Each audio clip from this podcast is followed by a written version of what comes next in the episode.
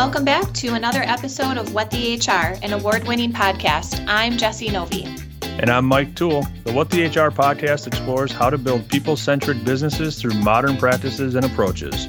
New episodes are released frequently, so don't forget to subscribe on your favorite podcast platform so you don't miss any episodes.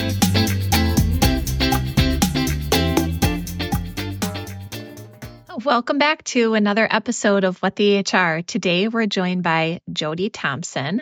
Jody is the founding principal of CultureRx, headquartered in my hometown of Minneapolis, Minnesota. Uh, Jody is an engaging domestic and international keynote presenter on the future workplace and has been featured on the covers of Business Week, Workforce Management Magazine, HR Magazine, HR Executive Magazine, as well as the New York Times, Time Magazine, USA Today, and on Good Morning America, CNBC, MSNBC, and CNN. Uh, this wonderful woman has quite uh, the accolades here. So um, I'm really excited to share this episode with you. She has also co authored two best selling books on the modern workplace and contemporary management principles. Uh, her books are Why Work Sucks and How to Fix It, and Why Managing Sucks and How to Fix It.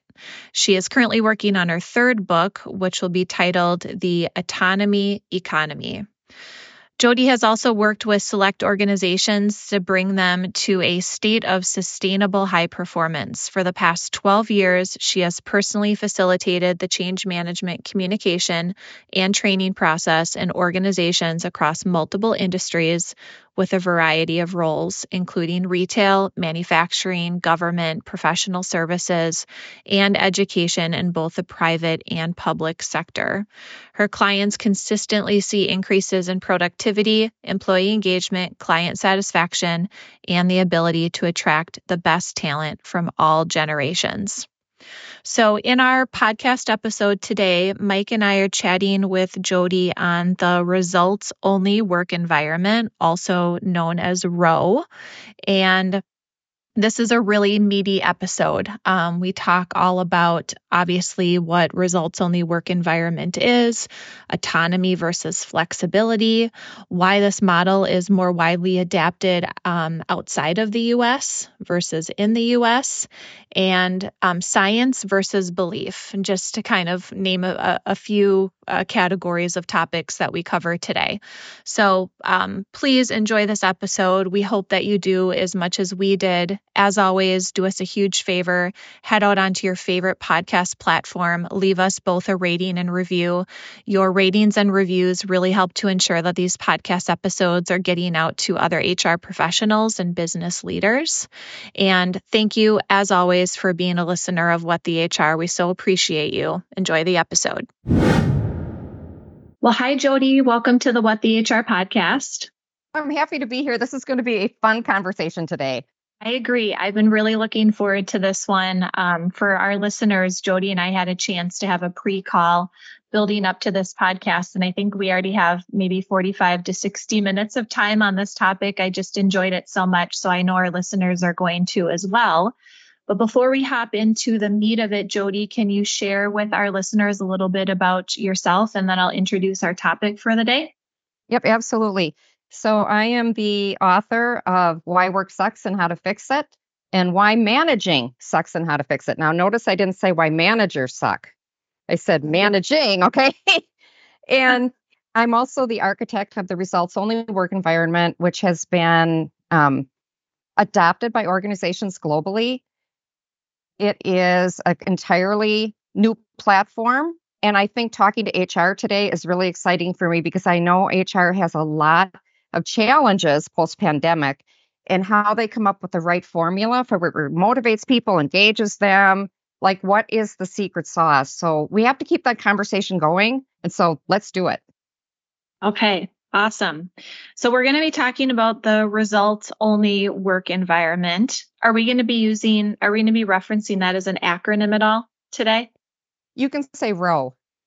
ROWE. Okay. Yeah. All right. So we'll, we'll just throw that out there. So if anyone, if anyone on the call says row today, the listeners know it's results only work environment. Yep. Um, so share with our listeners, if you will, Jody, on how you got into the space. You already, well, I think you mentioned, if you didn't, I want you to mention you got, you did, you mentioned your books because we were uh-huh. joking about managers, not manage or managing, not managers. right. Um, so I know you've got two under your belt, you've got a third on the way. So just kind of talk about how you got into this work, which led to your um, authoring of these books. Well, it's it's kind of an interesting story. Back in 2004, I was working at a Fortune 100 company. Anybody knows me in the Twin Cities, that would be Best Buy corporate. And at that time, there was a whole, you know, flurry of conversation around how can we innovate and, you know, how can we do things differently and whatnot. And I was part of the organizational change team. So we did large scale organizational change. And while I was doing that, technical change solutions, somebody came to me from the work life area at Best Buy and said, you know, we need to figure out how to solve the work life balance conundrum. So, because I was a, a large scale change person, I was coming together with her to look at how we can look at the entire system and figure out what it is people really want. What we learned, and this might be a little shocking, is that people don't want flexibility. Okay. What they really want is autonomy. So, what we were trying to figure out is how can we create a system where people are 100% autonomous, meaning they're self directed and independent no matter what job they are, and 100% accountable. And I think what's going to be listen, uh, interesting to your listeners is where the innovation happened there was between managers and people that do the work. So we started experimenting with that where managers didn't have any control over our time. Like they didn't give us permission to go to the dentist, they didn't say anything about when you come in, and we started to uncover a whole bunch of orthodoxies and and things people say that keep the workplace even today stuck in the 20th century. So, as we figured that out and experimented with teams, we started to learn about what is the true secret behind motivation, engagement, um, all those things that as human resources professionals we're tasked with, like the work culture. We're tasked tasked with that and and how to make it better for people. Oftentimes we make the work culture better by adding in things like ice cream Fridays now, I know that sounds silly, but it is on a company's website as a reason you should work for them because you get ice cream on Fridays. So, what we're doing is we're band aiding a bigger problem. So, I'm excited today to just kind of talk about where were we pre pandemics, kind of what happened, and now we're on the other side. And are we really changing? Are we really shepherding in change that's actually going to transform how we do work, differentiate ourselves, move the company forward, and kind of get out of that 20th century managing time and location piece. How do we step back from that and create something totally different? I love that. Um, I think you teed that up really nicely. Um, so you already kind of embedded in that comment a little bit about belief systems. So maybe let's dive into the belief system about work and why you know, some people believe that the most productive or the most creative work occurs in the office around mm-hmm. teammates. So this is this is a fun topic. But first of all, I want to say as long as somebody else, the organization organization is controlling some of your time, you will never achieve work-life balance. Period because you're not able to drive the bus yourself. Somebody else is telling you, I'm driving it for you right now, and you need to just sit in the seat and do what I tell you to do. You're not going to achieve that. In our personal and professional lives, there's a lot going on for people. And social science tells us that when we have autonomy and control over our time, psychological stress nosedives. People are better in their families, communities, all of that. So the belief system, I'm glad you brought up, you know, the whole we're going to collaborate better for in the office or you know people that are face to face build better relationships or people that are at home are not really working people in the office are more dedicated these are all sorts of beliefs we have that are just swirling around one thing to listen to when you're thinking about these things is if these words come out of your mouth, I believe. Oftentimes that's not backed up by science. It's just a belief we have and our beliefs and I I see Mike just kind of nodding his head because we're we're seeing each other here, but it's that belief that drives our behavior. So if I believe the three of us here on the podcast today are going to have a better relationship if we all meet at a coffee shop or go into an office two days a week, that's what we're going to drive towards.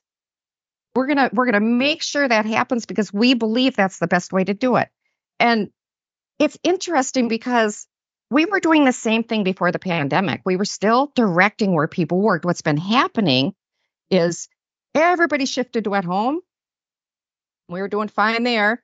And then we opened the office back up and whoa, whoa, why do we have an office? Why do we have an office? Well, that's so people can come in and do work.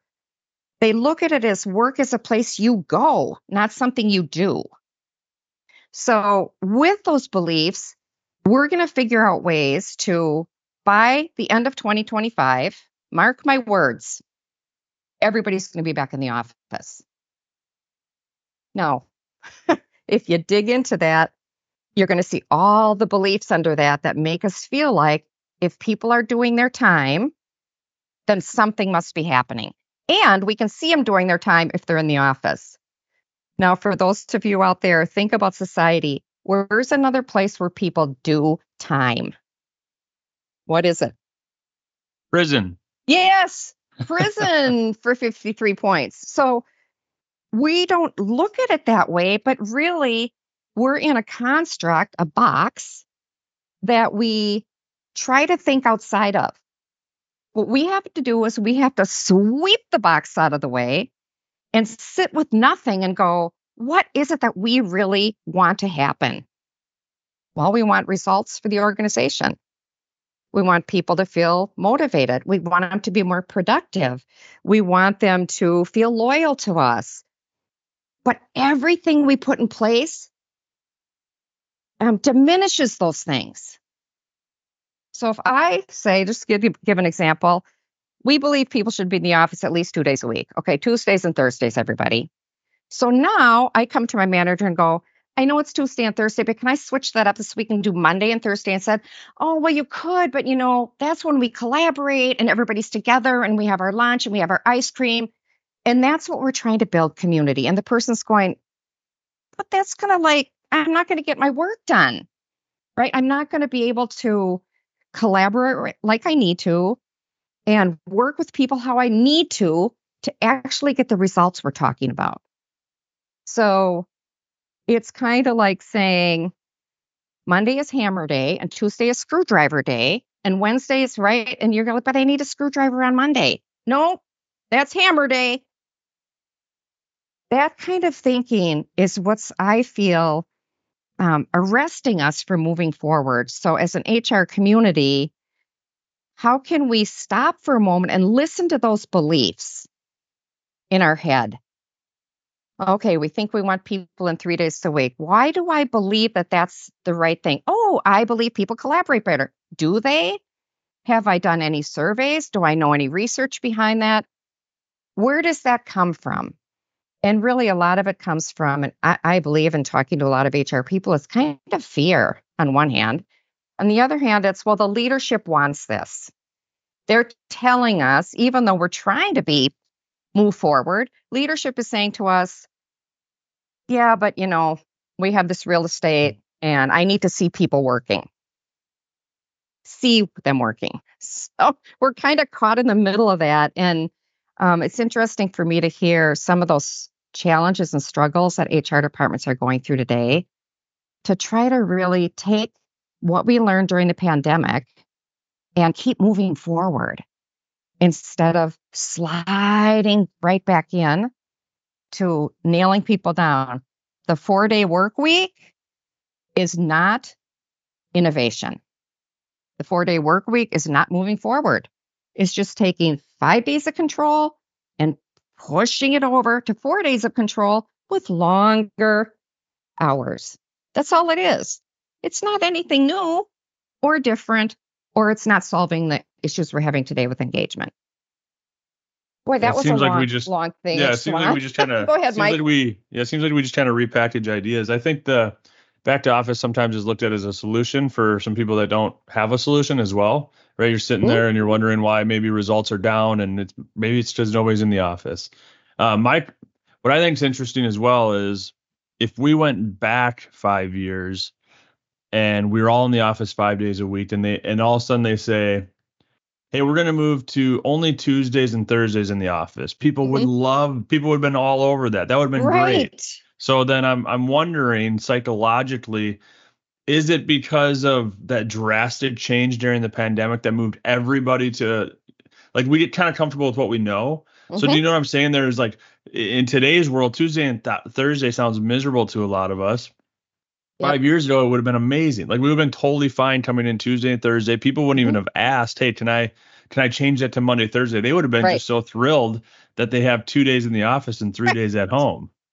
So that's go ahead, that's go like ahead. yeah. breadcrumbs, right? Like we got a few breadcrumbs, so we better be quiet and enjoy it because this is as good as it's going to get, right? Sure. I love what you're saying, Mike, because when we all sort of got out of the office during the pandemic, we had a sense of control over our time and we were getting our work done. And I think what makes people really upset is when you say, we're going to get people back to work.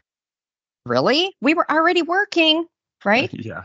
And so we're still trying to solve all those problems from before, like are people connecting and are we getting community and you know, all the things we were doing before, we're trying to retrofit those back in.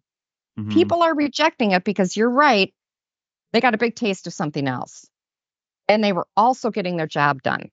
So the question in their head is, well, if we're doing our work and we're talking to each other and we're getting it done, why? Why are you prescribing days in the office? Why? Because that's where we collaborate. That's where we get better communication. You know, all of those beliefs. Right. Instead Right. of saying, you know what, are we really clear about the work and the outcomes of the work? Let's let's watch that. I like to say this: manage the work, not the people. Mhm. People can manage themselves if they're held accountable to the real work. They can manage themselves. I think something that supports the accountability. I'm sorry to interrupt. That supports go. the accountability, and I do want to jump into kind of like your definition of a results-based workforce.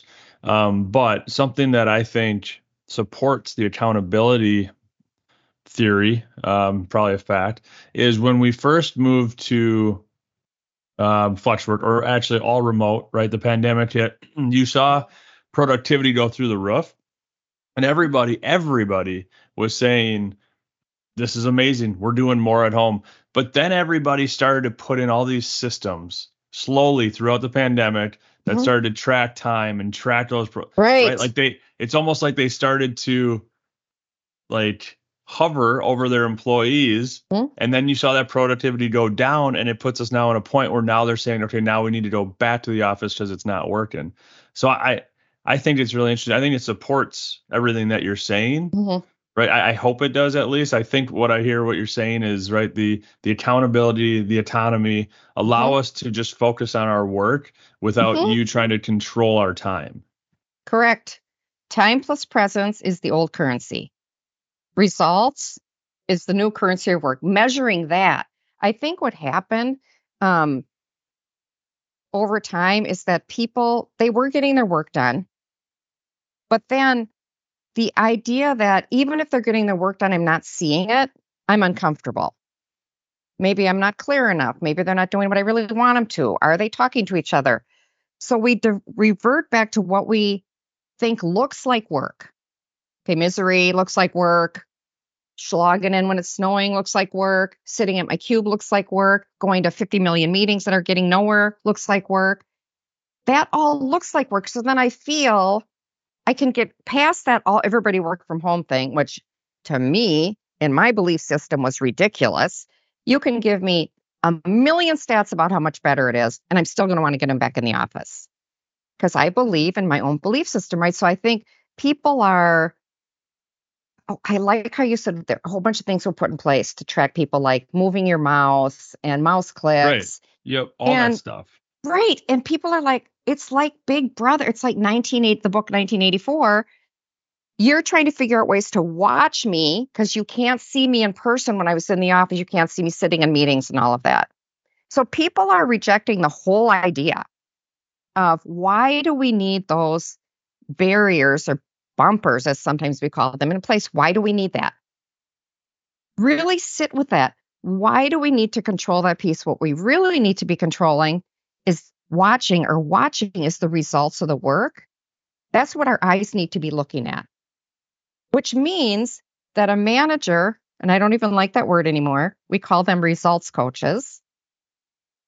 Instead of wondering where, you know, where's Mike today or where's Jess today, it's does Mike understand the results that needs to achieve? Does Jess, do they need me for anything? Is there anything I can help them with? Wow, it looks like Mike has some questions for me. I'm going to get on with Mike on Zoom and make sure that happens. I'm going to help him move himself along instead of yes, it's okay if you work from home on Friday. That's what we have to break. Mm-hmm. autonomy is kind of like pregnancy. You can't sort of be pregnant. You're either pregnant or you're not, right? And autonomy is one of those pure ideas of if you're telling me I have to come in the office two days a week, but I'm I have autonomy on Monday, Wednesday, and Friday. That's not autonomy. You're still locking me into three days and two in the office. We're not talking about results. We're talking about time and location. I just my my big hope is that we can start um, really examining that instead of just like, oh, these people they don't like it, they can go somewhere else. No, why don't we look at the work culture and keep the good people? Yeah. Which everybody. Amen. Yeah, amen to that. And you know what? Everybody can be good. I mean, we've seen people that were like at the bottom of the heap right? When you talk about that, the bell curve and everything, like outpaced everybody else when they had autonomy because mm-hmm. what was holding them back from being productive and engaged was, in fact, time plus presence equals results. That's what was getting in the way. Yeah. You know, on that topic too, Jody, I, I think you you may have a little bit of information regarding um, kind of science and kind of stress levels and somatic reactions. And I, I think yep. that that ties in that I, I think that ties in really well to the comment that you just shared because not only would I argue that people do better when they're given autonomy, but when people don't feel like they're in this like stress pressure cooker mm-hmm. where, you know, like, oh my gosh, I have to be in at 7:30 to like fill up my coffee and eat my breakfast because my manager expects me to actually be performing work at eight, not arrive at eight. And you know, I'm I'm in a debt. I I I personally have had situations. I can speak from example where like my manager's desk was right behind mine, and so what I had on my screen was visible at all yeah. times. There was this stress of like, oh well, if I oh my goodness. wanted to like check my personal email while I'm eating lunch or something, like I can't do that. I might be criticized or questioned of like why I'm checking my personal email while I'm taking a lunch break, things like that, as just to give our listeners a couple of examples. So, um, can you do? I I don't mean to put you on the spot here, but I believe you have some like science and um, experience with like cortisol reactions and stress, you know, stress reactions in those types of work environments. And if you do, can you share them with our listeners? By the way, Jess, that was very painful to listen to not being able to check your personal email during lunch that just that just like makes me want to hurl. So anyway, um, let's talk about some of the studies. First, I want to talk about Rob Karasek. In 1979, he did a lot of. Uh, he's a social scientist. A lot of research on work demands and work control, just to make it simple. So what he learned was that when you have high demands, a lot of work, big workload, and low control over how you move about that work to get it done, you are increasing psychological stress in people. The goal is to move to autonomy so that you can meet the demands. So all of a sudden, it doesn't look like I have so much work, I can't get it done. Because I have control, I don't do things that waste time. I don't drive in rush traffic. I own all my time so I get clear about it. So there's a lot of what he's saying in that we're kind of going the opposite direction, right? We're we're actually still pinning people down, which increases psychological stress. Now, I think your your listeners were like, you know, the idea of what is the real proof? So there was a six-year longitudinal study done on the results only work environment. And it was the University of Minnesota and um, social scientists from other colleges. And what they learned is people like workers in a results only work environment their cortisol saliva swaps drops when they get control over their time. Now, the thing that I thought which blew my mind is that they did the same thing with the people's families. So they took swipes of the children's mouths and the a partner, whoever's in the house, and all of their cortisol levels dropped as well. So, what does that say, you know, about health and well-being? That was what we were looking to measure. Like, work family stress, work family conflict, all that stuff actually reduced people's psychological stress when the employee had control over their time. So the science is backing this idea, but getting to a culture of autonomy and accountability is not easy because we all have a big, heavy backpack of beliefs. And that's what we do. We help people we guide them through that stuck piece they're in and help them replace those belief systems with something else. And we get rid of that chatter in the in the environment around where's Bob? Or I was I could leave early every day. Or, you know, how come Jess gets to work five days a week from home? You know she's not working. That kind of language, we get rid of. It's called sludge and we eradicate it. So it's a it's not easy. So I, you know, my heart goes out to all the HR departments. This isn't easy work. It's hard work because you might convince one leader that this is the right thing to do. And all the other 12 of them say, that's the craziest thing I ever heard of. Get those people back in the office. Hmm. Yeah. Right. It's a really hard road. So this, well, like I said, science back backs this up. And it better work in about 20 minutes. Otherwise, people want to bail on it, right? Mm-hmm. Um, I have a question. Uh, so you mentioned the cortisol levels when they controlled their time. Can you give me your definition of controlling your time from a like a workforce perspective? Like, what does that mean for an employee to control their time? what that means is, well, you're self-directed and independent. Number one, it means that I don't ask permission to work in a different way than Monday through Friday, eight to five in an office. Yep. If I'm asking permission with that, I'm not autonomous. Because once I ask permission, then what starts happening is all the language with all the other people is like, why does that person get to do that? Why don't I get to do that? So if you give one person autonomy, it doesn't work, right? Because it's not a systemic change. But autonomy is in every area of my life, personal and professional, I am in the driver's seat. I decide when I use the office as a tool. I decide, you know, how many, when I work, might be morning and evening and maybe Saturday morning, whenever. I decide that. Now, you might think, oh my goodness, if everybody does that, it'll be complete chaos.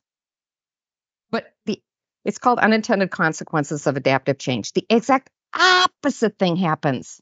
People communicate better, they collaborate better, they're because their life is better now they want to do good work and they're not going to stand around and say oh i don't know what i'm supposed to do because now the manager's watching the work not you the thing that other thing that happens interestingly enough is teams get stronger so all these people are all over the map you know they're never getting to getting together i might say but we're looking at it in the wrong way what brings people together is the focus on results.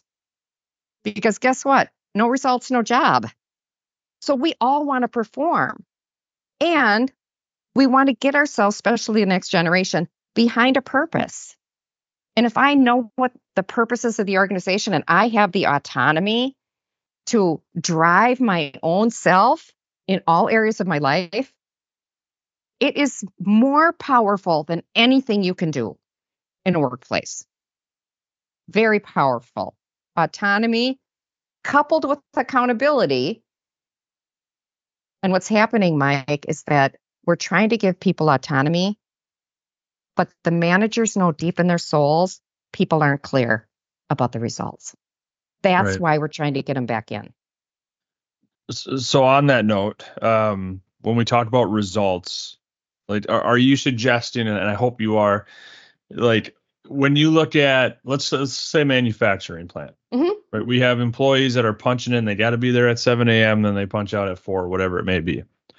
And the the company, what they expect, every company has this expectation of how much that person should produce in any given day or any given hour, probably down to the minute at this point. So when you talk about results based, is it fair to think that it's possible that these employees, if they're given the right results, hey, Jessie, you have to make a hundred widgets today. you and if you're done with that in an hour, you're done. Like you, like is that is that possible? Is uh, because I know that's hard for some people because if Jessie's that good, well, she could make 400 widgets a day, and now we're getting even more out of out of Jessie. Like, what? Talk to me about what your vision of the results based workforce is. Okay, so first of all, being results based can be any job. We've done this in direct care nursing facilities, construction workers, call centers, a manufacturing line.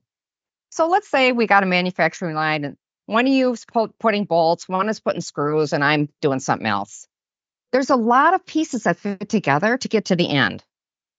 Mm-hmm. So when the people are crystal clear about what they need to produce, then they start to work together in a way. And if they're going to have some freedom, if they get there, right? They start to work to better together and look at different things in the processes that are going to streamline it. For example, one manufacturing line we worked with, their production rate went up 30%. Now, here's another interesting thing. HR, take a big deep breath on this one let's say we're all in an assembly line and I can, I have to have my 15 minute break every four hours. Why does it have to be exactly 15 at that time? Why can't I take five minutes here and two minutes there and three minutes there? Oh, my brother's calling. Hold on, everybody. Wonder if I could control that piece myself with in concert with others around me. Wonder if if I was on my way to the plant and I was one one of the people putting on screws and I'm sitting behind a train because a train's going by and I can't get there, why can't I call Jess and say, Jess, I'm going to be there about 10 after. And um, can you help me with XYZ until I get there? No problem, whatever. This is teams working together because they know the prize is for all of them. Now, Mhm. quality has to be maintained. So, whatever people are doing in order to increase production or decide what the right number is, that can be discussed as the outcome. And now the people start to figure out how they're going to get there quality, right? And time. So I think that what we do is we we are under that belief that if you're going to have a manufacturing line, it has to be totally regimented and the supervisor standing over you and clocks punching all over the place. If we give people ownership of that work, that's where things are going to start to change. Now, the Department of Labor says if you're an hourly worker, you're going to get overtime, right? If you work over the time. People still need to track their time. That's just the Department of Labor guideline. Mhm. Nothing we can do about that. You still can track your time. You still can count the hours, but they don't necessarily need to be perfectly, cons- um, what am I trying to say? Uh, sequenced in an eight hour block. There might be a better way to look at it. So I'm going to give the uh, listeners one quick example. I was working with a call center, and the call center was in all the different provinces of Canada. So we got the East Coast and the West Coast. And prior to the results only work environment, they each had their regional times that they were taking calls. Um, the East Coast is a certain time, the West Coast is a certain time, middle a certain time. So the inventory was being parsed out by the manager. So they decided when the peak inventory was, and then they told the people, you know, when to pick up the inventory. What happened with results only work environment is they owned the inventory. The manager didn't own it anymore. So the people had to figure out how at any given time people were going to pick up the people coming into the call center. Now, this is the magic. So we're doing our workshops all the way across Canada. We get over to the West Coast and I'm going through it. And this guy at, toward the end goes, Why do we even work in time zones? And I that was the magic right there. Because now instead of having this team, middle team, East Coast, West Coast, the whole call center is one. They they made that themselves. So now they can all see all the inventory coming in. And if I'm up at four in the morning and I feel like grabbing some inventory, I do it. Which, by the way, increases customer satisfaction, worker motivation, ownership of the work, all those things that engage people. So I think what we have to do is step back and say, why do I believe people can't do this? Why do I believe I can't give more control over time? I we're working with a construction, some construction people on an island. And anytime anything needed to be done, like a pothole needed to be filled, they would go all the way into the manager's office and say, What do you want me to do next? Hmm. So I asked them, when you're out there, you know, on the island, do you know what needs to get done next? And they said, Well, yeah. I said, Wonder if I took your manager and I sent them far, far away to Siberia for one month. Could you keep the island running? Resounding, sure, we could. That's ownership. What's not ownership is marching all the way across the island to say, Can I fill that pothole? It's a very, uh, it's a mindset shift in how we think about managers supporting people instead of giving them permission. It's different. Mm-hmm. A little scary too. Yeah. Yeah. Go ahead, Jess. I I was gonna deviate a little bit. Were you gonna do a follow up to? Um, the only thing I I think it could probably I I guess the before I forget what I was gonna say, I guess before we Mhm. change subjects is it it seems like you, you just mentioned shipping the manager off to Siberia. We've done a lot of interviews, and it seems like a lot of the ideas we hear and all of the problems that are within companies comes down to the managers. Like it, Yeah. it's unbelievable to me how many times it, it kind of falls on their shoulders. And Mhm. oftentimes we've talked about the fact that they're not trained very well, they're not compensated correctly, right. all of these things. And I, I guess I was just curious, like your view on that that manager role um based on like doing this results oriented workplace like how do they fit into that model and like Mhm. I, I know they're critical to it but like how have you seen them change the way that they behave so that they can support the results oriented workplace Okay, so managers are squeezed in between leadership, right, and the people. And they're the closest to the people. Management, well, that's why I wrote the book. It's not, it's managing that sucks, right? It's is how I think about managing. So historically, managing people, the default is time and location. I give permission about where they work and when they work all the time. What gets in the way then is are people clear about results? And like you said, Mike, not every manager's good at managing results. So then you might want to ask yourself, well, why are they a manager then? Because aren't people working to get results? Here's what happens to managers. Because the relationship between them and their people that work for them starts to over time change. This isn't an abrupt flip of a switch.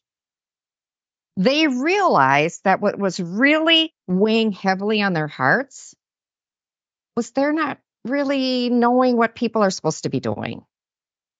And they start leaning on activities versus outcomes. If I can get everybody under people under my control, that helps me not feel so uncomfortable. Now, if I'm working with a lot of different managers, because results only work environment is a system for an organization, it's not just a team building event.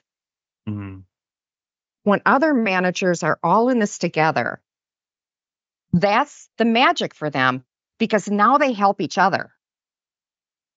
Now they want to stay where they are, or maybe not. Maybe they don't want to be a manager anymore. But what they do is they start to help each other because the most important thing that they can do is help people who are stuck trying to get to the results. They need to be a sounding board, somebody that helps, is there for them when they're, you know, having communication problems with another team. That's the job of the of the mm-hmm. contemporary society manager. Yeah, it's it's it's funny too because you hear so many people say, "Hey, a good employee is not always a good manager," but I would Right. say that based on what you just said, the reason they were good at employees is they knew how to get results. So I I'm not sure that they're bad at being a manager. It's that going into the management role now becomes a different role. Whereas if if Right. they right, you move them into a manager role, that way, to your point, if an employee or anybody needs help getting results, they do know exactly what to do because they've done it. Right. And you know what? They feel like start feeling like babysitters. Now, let me say this though. Let's say I'm that manager who knows exactly how to do things.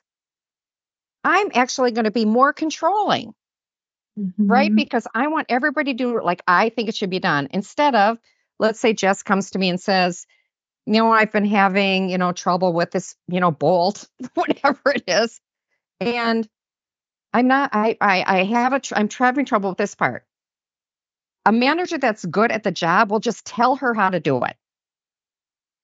A real coach will say, tell me more about what you're trying to do and understand where actually the piece that you're not being competent with, why it's stuck in your brain and in what you do. Instead of just telling you how to do it, then it's like you Mhm. go from instead of competency, complacency.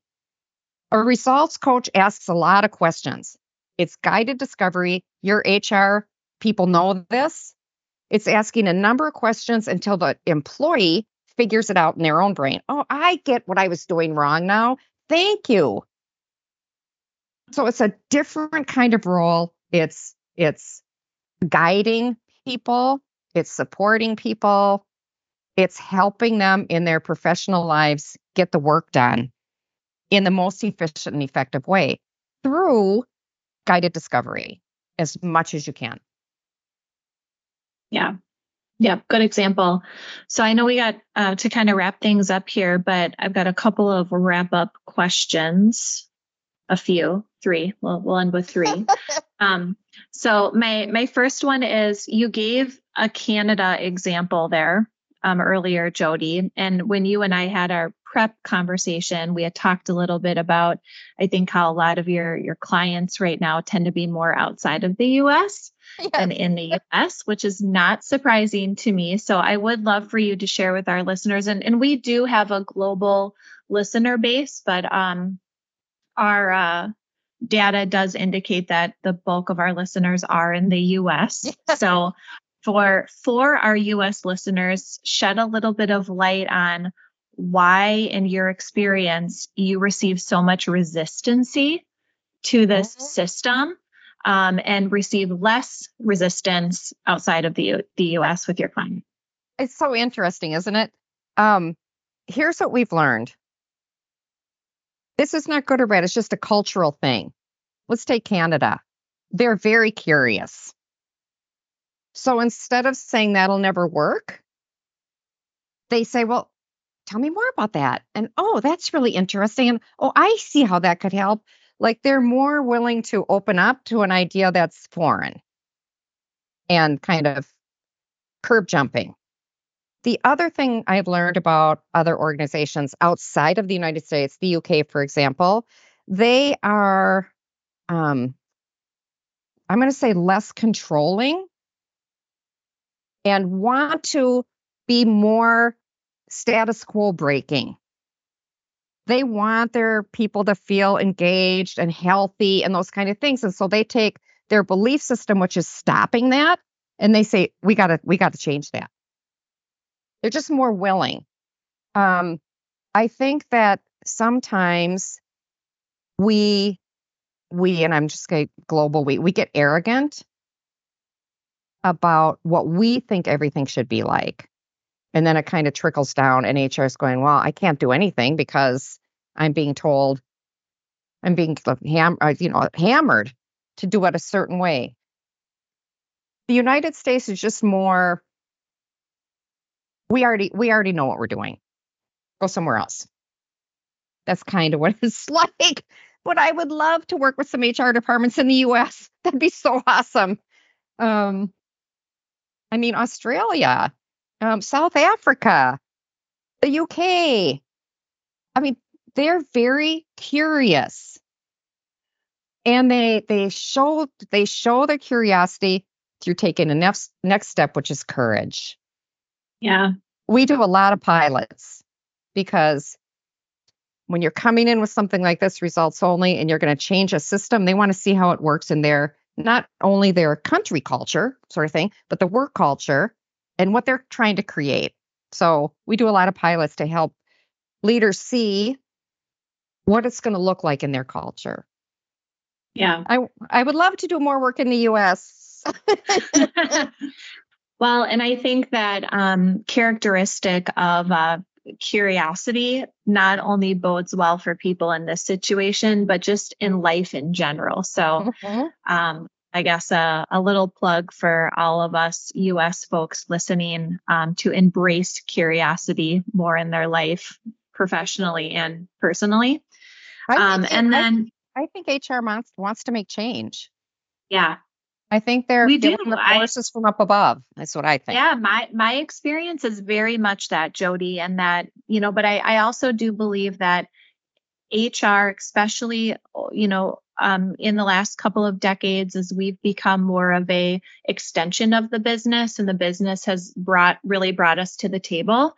Mm-hmm. We are really looked at as consultants, and so in my yep. experience, our approach has always been to educate and inform, but not be the decision maker. You know, help the business to understand the risks and the benefits, but ultimately right. allow the business to make the decision. So um, it does get to be frustrating and challenging when even when you do spend all that time highlighting all of the benefits and you're right in employee engagement surveys, you know, and it's not just articles that we're reading or experiences that we've had, but we're actually taking data from people that sit in the business that say they want this, they're hungry for it, they believe yeah. in it.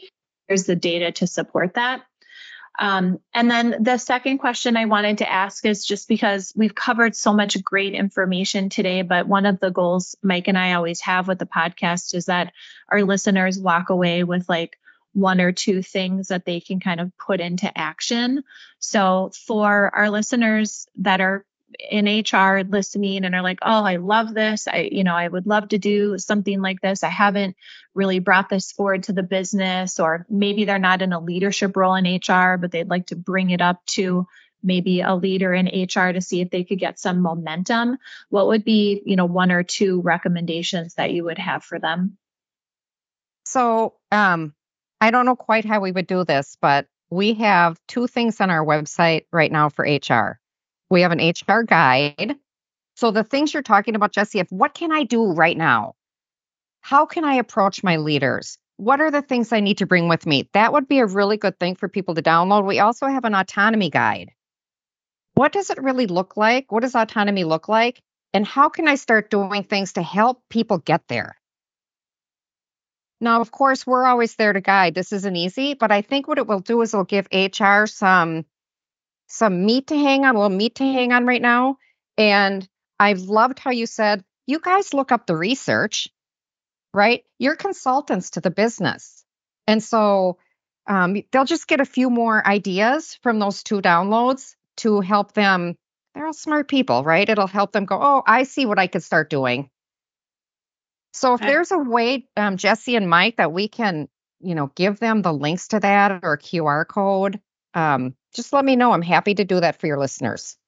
Yeah, we can put it in the show notes. I'm curious, really quick, um, when you talk about those pilots that you do, mm-hmm. like for somebody listening, couldn't they? I mean, they could do an autonomy pilot today, right, with their team of four that they manage, right? Like, to, like how is that simply communicating that change that hey, we're gonna now focus on results and like eh, because that's kind of what I'm if I was listening to this and I'm like, okay, I wanna I wanna do this, but I want to start small. You mentioned pilots, like can you give a 30 second minute, right? Like Yeah, this is how you do that. Okay. So first of all, I'm going to say quickly, you can't just tell people to be autonomous. There's too much baggage. So I might tell my four people, but then you know, one of them's going to go, you know, I know I'm autonomous, but I just wanted to let you know that I'm going to be here and there and everywhere on Friday. You know, they, they just can't let go of it because they're not, they haven't changed their belief system. Right. Now, that sounds kind of like, oh boy, what are we going to do? Again, the HR guy is going to help. What I would tell people to start doing today, HR folks, is to start to listen for those things that are holding people into time and location. Like somebody saying, you know, I worked 50 hours last week. I, you know, what days do I have to come in the office? Listen to people saying things like, well, Jessie's getting more than me because she gets to work from home more days than me. Just kind of all that stuff that sounds off culture to what they're trying to build. People that have autonomy don't do that. They don't ask those questions. They don't say stuff about people and how they're spending their time. So just start listening. That's like the first step. One other thing in communication I'm going to give your listeners try to go for a month without using ASAP. So that's going to be, that's like, it, it's going to be like withdrawal. Okay. When you want something from somebody, expect yourself and your team to say when you need it, what you need, and when you need it. Exactly. Three o'clock on Tuesday. ASAP is like, it, it's the worst thing you can do in a culture. Nobody knows when they're getting anything ever. Okay. So just take that, take that out of your lingo. No more ASAP. When you need it, why you need it, when you need it, those kind of things, what it is. And then this is cool. Then people can start negotiating. I can't get it to Tuesday at three. How about Wednesday at 10? And all of a sudden, everybody knows when they're getting things. It's really amazing. It's really amazing. Yeah. And that's yeah, that's also from a employee standpoint or whoever's doing that task, it is kind of nice to know they need it by this time. As soon as possible is like, eh, I don't know if I need to literally drop everything and do it right now or you Well, know, that person that. says ASAP every single day. So Yeah. And Mike, if it's a VP, ooh, their ASAP is more important, right? right, yeah. than an admin's or somebody else. Mhm. So we have to like take the hierarchy from vertical to horizontal. We all need to to be respectful of each other's time. Say what you need and when you need it. That's respect. ASAP isn't. Yeah. well, this has been so.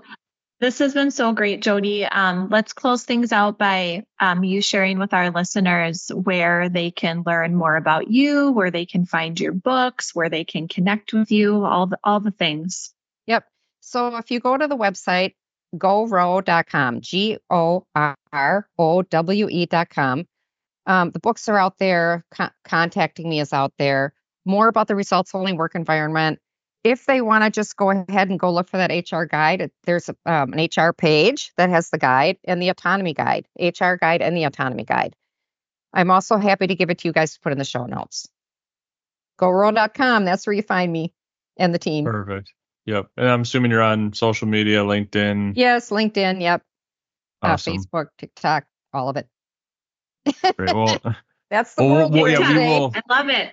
Yeah, we'll link to everything in the show notes uh, as much as we can. Otherwise, go to the website, gorowe.com. But Jody, thanks so much again for for being here. Great conversation. And uh, as we mentioned in the beginning, we might have to do a part two um, as all of this continues to evolve. So thanks a lot. Well, that was great talking with you guys today, and um, I'm just really dedicated to helping where I can and helping HR continue to move the organizations forward. Great. Great. Thank Thank, you. Thank you for listening to this episode of What the HR. If you want to hear more episodes like this, be sure to subscribe on iTunes, Spotify, Stitcher, or whatever platform you're listening through now. If you enjoyed the podcast, do us a favor and share with your network, your boss, or your CEO. Help us get this podcast in front of anyone who wants to know what HR looks like when done well. Also, if you have any questions for show topics or people you'd like us to interview, please email Mike and I at podcast at tcshrm.org. That's podcast at tcshrm.org. If you want to find out more about Twin Cities SHRM or our upcoming events, please visit our website at tcshrm.org. You can also follow us on LinkedIn, Instagram, Facebook, and Twitter. And finally, if you're not already a member of Twin Cities SHRM, please use code WhatTheHR at checkout to receive $20 off your membership. Thanks for listening, and we'll see you next episode.